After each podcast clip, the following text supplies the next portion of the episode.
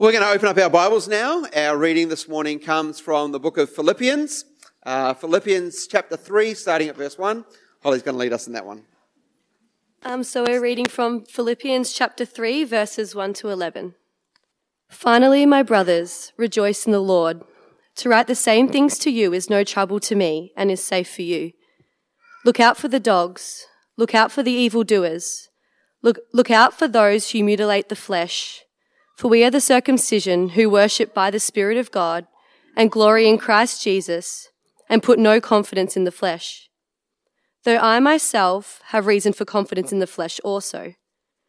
If anyone else thinks he has reason for confidence in the flesh, I have more. Circumcised on the eighth day of the people of Israel, of the tribe of Benjamin, a Hebrew of the Hebrews. As to the law, a Pharisee as to zeal, a persecutor of the church, as to righteousness under the law, blameless.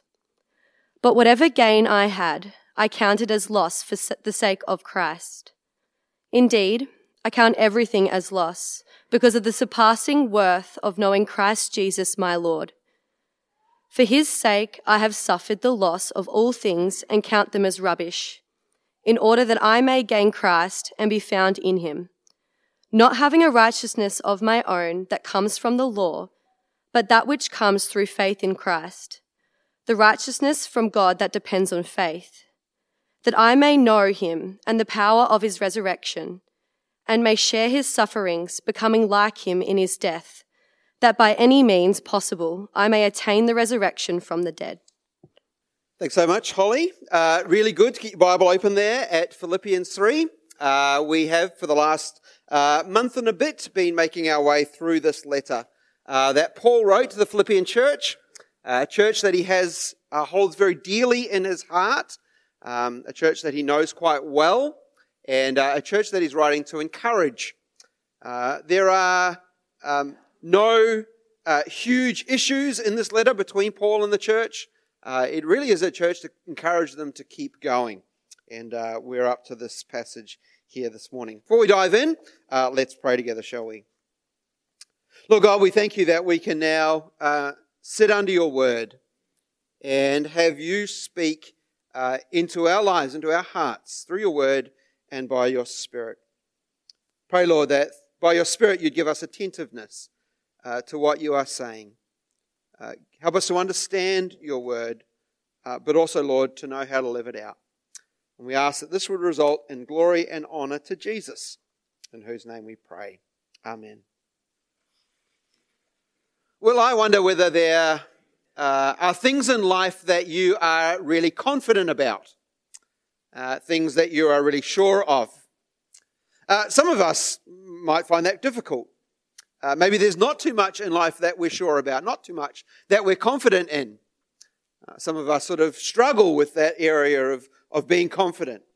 Some of us come across as very confident people, don't we? We, we come across very sure of, of what we believe or, or what we do, but maybe sometimes that, that covers a, a lack of confidence underneath. But I, I wonder what things you are confident in and about. What are you sure of? Uh, Geelong Cats fans, uh, I want to ask the question, uh, how confident were you in winning uh, the grand final? Or at what point along the journey did you say, yeah, we've got this one uh, in the bag? Uh, those of you who are preparing at the moment for uh, uni exams, year 12 exams, I wonder, I wonder how confident you are going in with your preparation.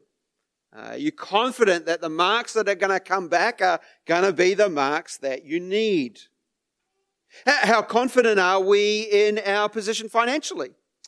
Uh, how confident are you that you have the right money in the bank to see you through, the right kind of job, the, the, the right security uh, behind you? Well, our, our passage this morning uh, actually talks a lot about confidence, uh, but not confidence financially or in a sports team or in our abilities or the marks that we can get, but a very particular type of confidence. It's talking about the confidence that we can have before God and where that comes from. Now, in a sense, we're actually starting a new section uh, of this letter to the Philippians today. Uh, this letter where he's encouraging them and us to keep going in the faith. Uh, in the first part of the letter, he really uh, laid the groundwork, this pattern of the suffering road to glory. That there is a glory that awaits us when Jesus returns. There's the glory now of the spread of the gospel, but it's a suffering road to get there. It, it involves trial. It involves hardship. That was the way for Paul. It's the way, it was the way for Jesus. It was the way for the Philippian church. It's the way for us today as well. Then, we had a look at his, his call to us then to stand firm in the gospel for the sake of the gospel, shaped by the gospel. That as a church in the face of opposition, we are to be united in Christ. And we're to do that by the suffering road to glory, by the laying aside of our lives like Jesus did for us to serve one another.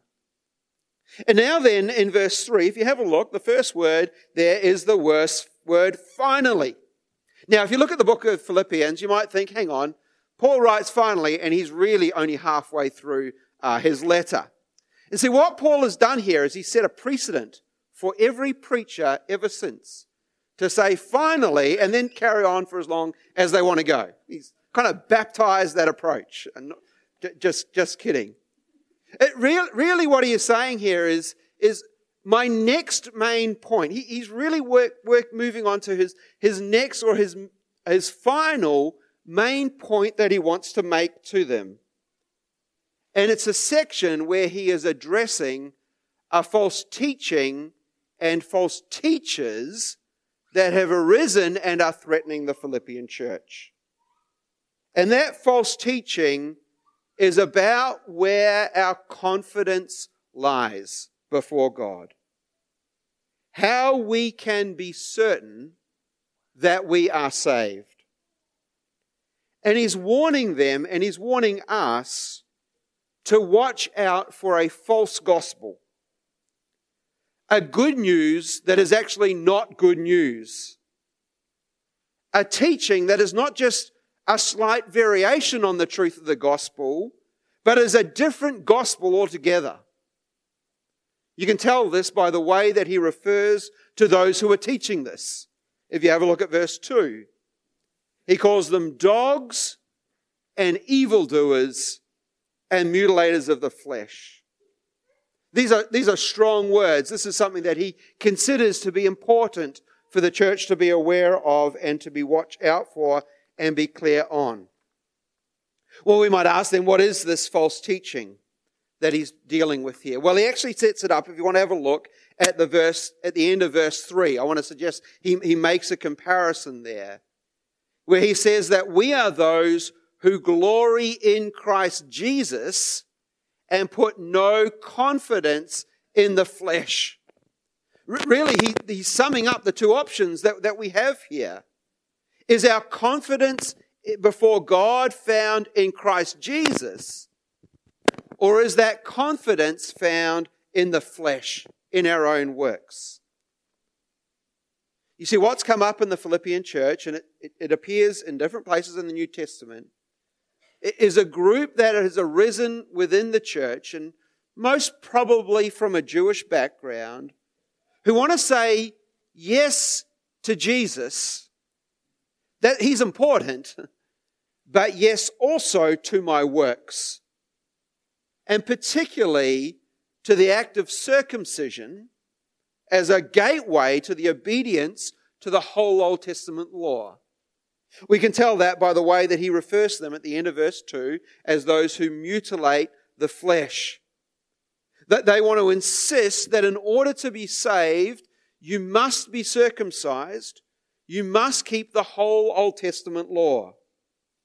This group of people makes a really first appearance in about Acts 15, uh, where it says, They say, unless you are circumcised according to the law of Moses, you cannot be saved. It's a confidence in the flesh. It's, it's a what we can do, what we can bring to God that helps make us acceptable to Him. A righteousness that comes by law. Now, we might say, well, that, that has very little bearing on my life today, on our church. I don't, I don't hear too many disagreements in our church uh, over around circumcision, or at least not in the circles that I move in, uh, and fair enough. But I, I want to suggest that in its own ways, this is still a struggle. And it, and it will be a struggle with sin until Jesus comes again. Because right from the beginning, sin has had at its heart a desire to do away with God and to put myself at the center. It's a desire to say, I can do it, and I can do it without God.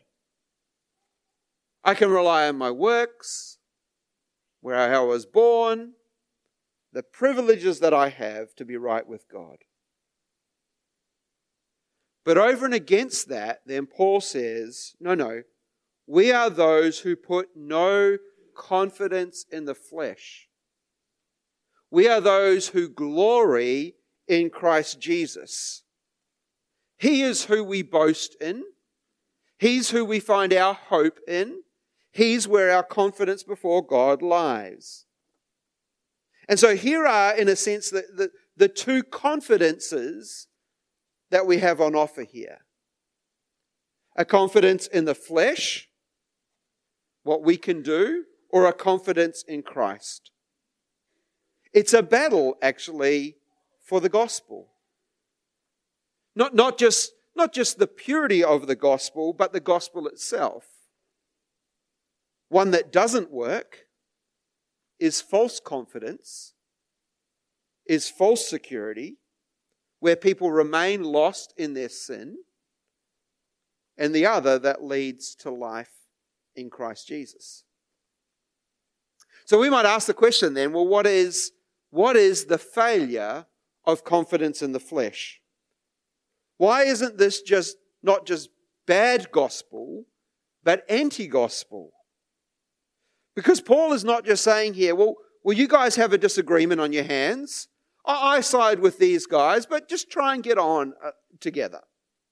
He's not sort of saying, well, as long as you've got Jesus somewhere there in the picture, it, it's okay. We, we can live with the differences. He's vehemently against this. He's, he's calling them dogs. It, there's no greater insult. He's calling them evildoers, mutilators of the flesh. So why is he so strong? Well, to explain this, Paul takes us to his own experience, starting there in, in verse 4. Look, look what he says here. He says, We have no confidence in the flesh, though I myself have reason for confidence in the flesh also. Now, he's not, not saying, Hey, I've got something to offer. He's saying, Look at my life as an example. Look, look at my experience before knowing Jesus and now. If you think that is the way to go, I had it all. I, I had everything you had, and I had even more. And so he refers to, to what was his by birth, if you have a look there in verse 5. He says, I was circumcised on the eighth day of the people of Israel, of the tribe of Benjamin, a Hebrew of Hebrews. He says, Well, if, if you think the manner in which you were born and who you were born to counts, I, I had that. So I was, I was pure bred Israelite. My parents were Hebrews, tribe of Benjamin, uh, circumcised on the eighth day. I, I had that too. He, he, carries on, not just to what he had by birth, but to what he did. Uh, he says, as to the law, a Pharisee. As to zeal, a persecutor of the church. As to righteousness under the law, blameless. He says, you, you want to rely on, on, on your works of the law? Look at my life. I did it all. I, I was strict in the way that I kept the law. I was, I was a Pharisee. I had zeal for God. I, so much zeal, I persecuted the church. I had, I had a blamelessness. by the letter of the law before God. Now, maybe as he says some of these things, there, are some things that we can identify with here. Maybe some boasts or some confidences that we might be tempted to have as well. Maybe our own birth. Maybe, maybe we think, well, I, I was born into a Christian family. Mum, mum and dad were, were Bible believing, church going Christian people. I, I, I, have come from a long line of, of Christian people or, or gospel workers or missionaries. So sure, surely that, that counts for something. Maybe we want to pull out a resume of, of, of things that we've done. I, I've been to church since I was little. I, I was baptized or dedicated. I, I profess my faith. I've served. I've given money. I, I've done all these things. Now, of course, I want to say, make it really clear that there's nothing wrong with any of these things. In fact, many of them are great blessings. What a great blessing to be brought up in a Christian family. How wonderful to, to hear the gospel from being little and, and seeing it lived out in, in your family and in the church. What a great blessing. What a great blessing to have served in ministries and, and gone along to church and given money and been involved in God's work. So, what is wrong with it then? What, jump down to verse 7. Look at what he says. But whatever gain I had. See, this is the problem, isn't it? to consider these things again. To put them on the plus side of the ledger when it comes to God. To, to, to, to, bundle them all up and to bring them to God and say, Hey, God, look, look what I bring to you. My birth, my, my privileges, these blessings, my involvement. Th- this is confidence in the flesh. So look at how verse 7 considers, continues. But whatever gain I had, I counted as loss for the sake of Christ. Later on in verse 8, he calls them rubbish. And it's actually a really strong word here. It's like a, a heaping pile of garbage that, that stinks. You see, th- these things aren't just neutral, they're actually a loss when it comes to knowing Christ. It's not just that they don't work, they actually take us further away from Jesus because we rely on them instead of Him.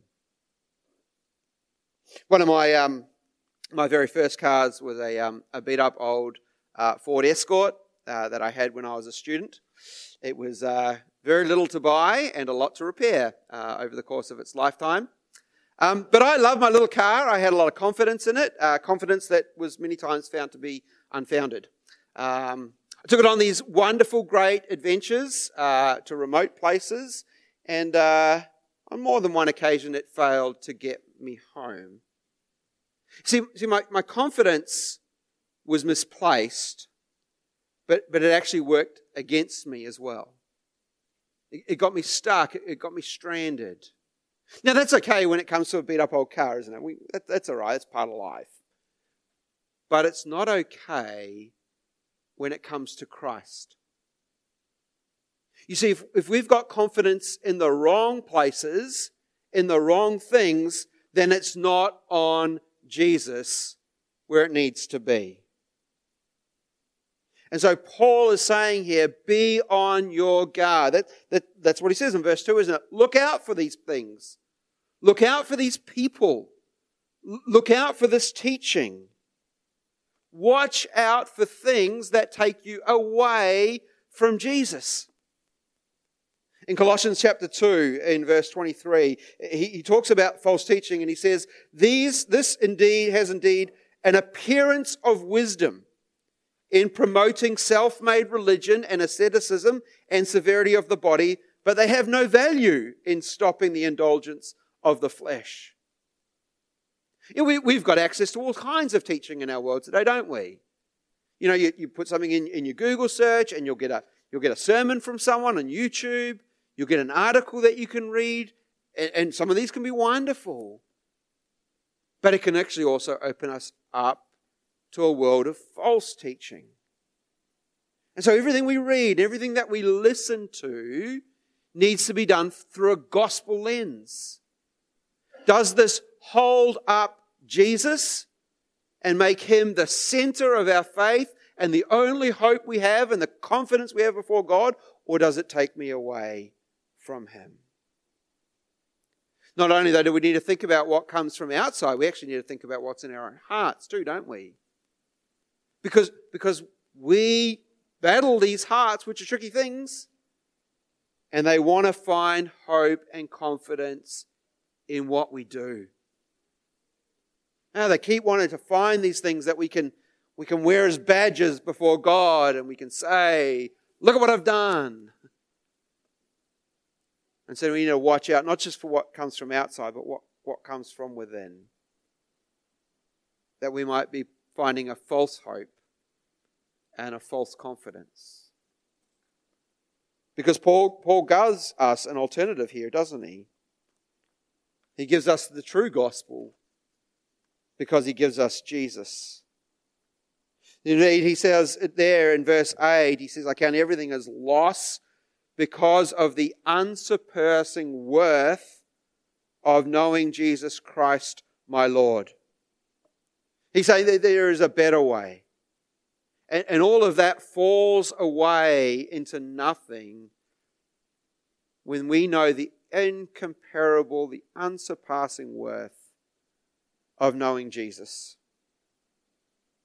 A deep seated reliance on and love for Jesus as the one who saves us and who saves us completely. why is Jesus better? We'll have a look at verse 9 here.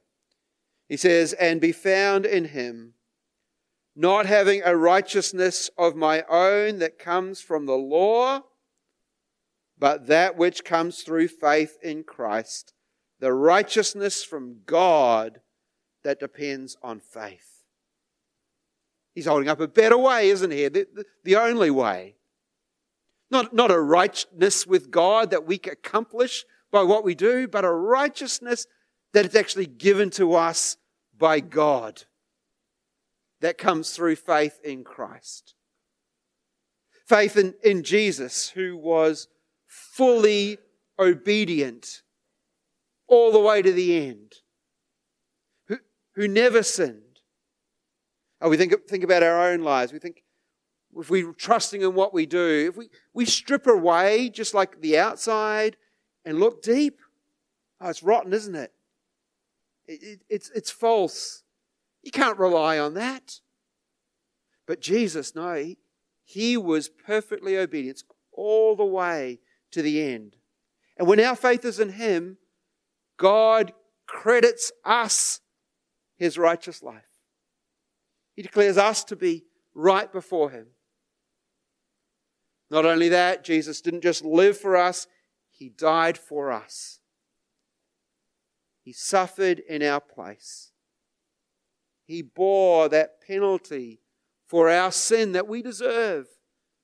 That death, that removal from God forever. He bore it on the cross.